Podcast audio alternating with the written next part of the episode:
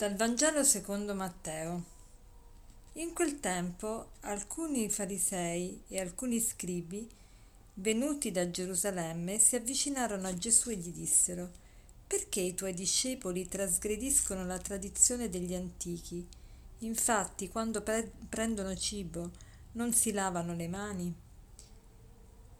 Riunita la folla, Gesù, Gesù disse loro, ascoltate comprendete bene non ciò che entra nella bocca rende impuro l'uomo, ciò che esce dalla bocca, questo rende impuro l'uomo.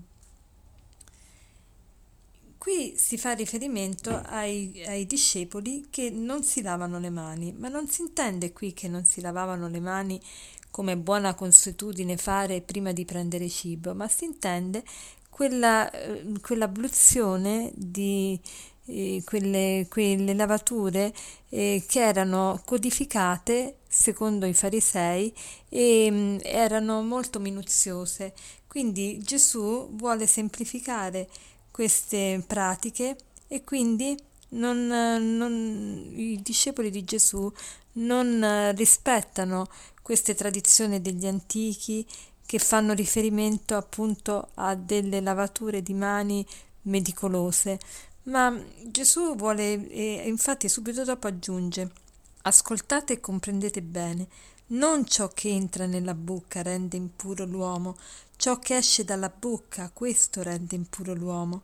Gesù vuole andare alla radice del problema e l'impurità non è una questione che un qualcosa che si riceve dall'esterno, ma l'impurità nasce dal cuore, cioè dai nostri pensieri. Il cuore non è tanto il muscolo che abbiamo in mezzo al petto, ma il cuore è il centro della persona, è il cuore è il, il punto in cui noi prendiamo le nostre decisioni, è la nostra coscienza, è il nostro modo di mm, relazionarci, di prendere, di prendere in mano la nostra vita e di scegliere.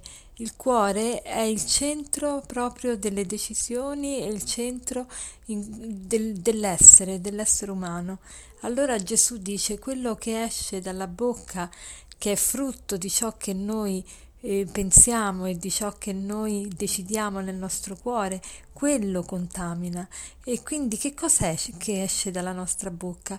Le parole, le parole escono dalla nostra bocca e le parole sanno molto di quello che noi mettiamo nel nostro cuore. Se noi nel nostro cuore eh, fomentiamo e, e cerchiamo e, e, produciamo pensieri, pensieri malvagi, pensieri negativi e così parleremo anche esternamente, così queste, la bocca proferirà quello che c'è nel cuore. Allora cerchiamo di custodire bene il nostro cuore, di coltivare pensieri buoni. Ad esempio, facciamo degli esempi.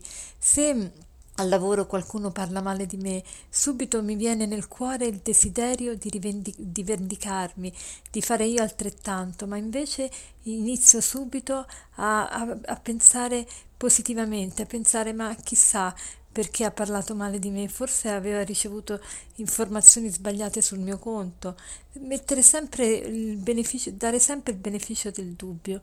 E, e così troveremo tanta più pace nel nostro cuore e non usciranno dalla nostra bocca parole cattive, parole amare, parole che distruggono, parole che, che feriscono.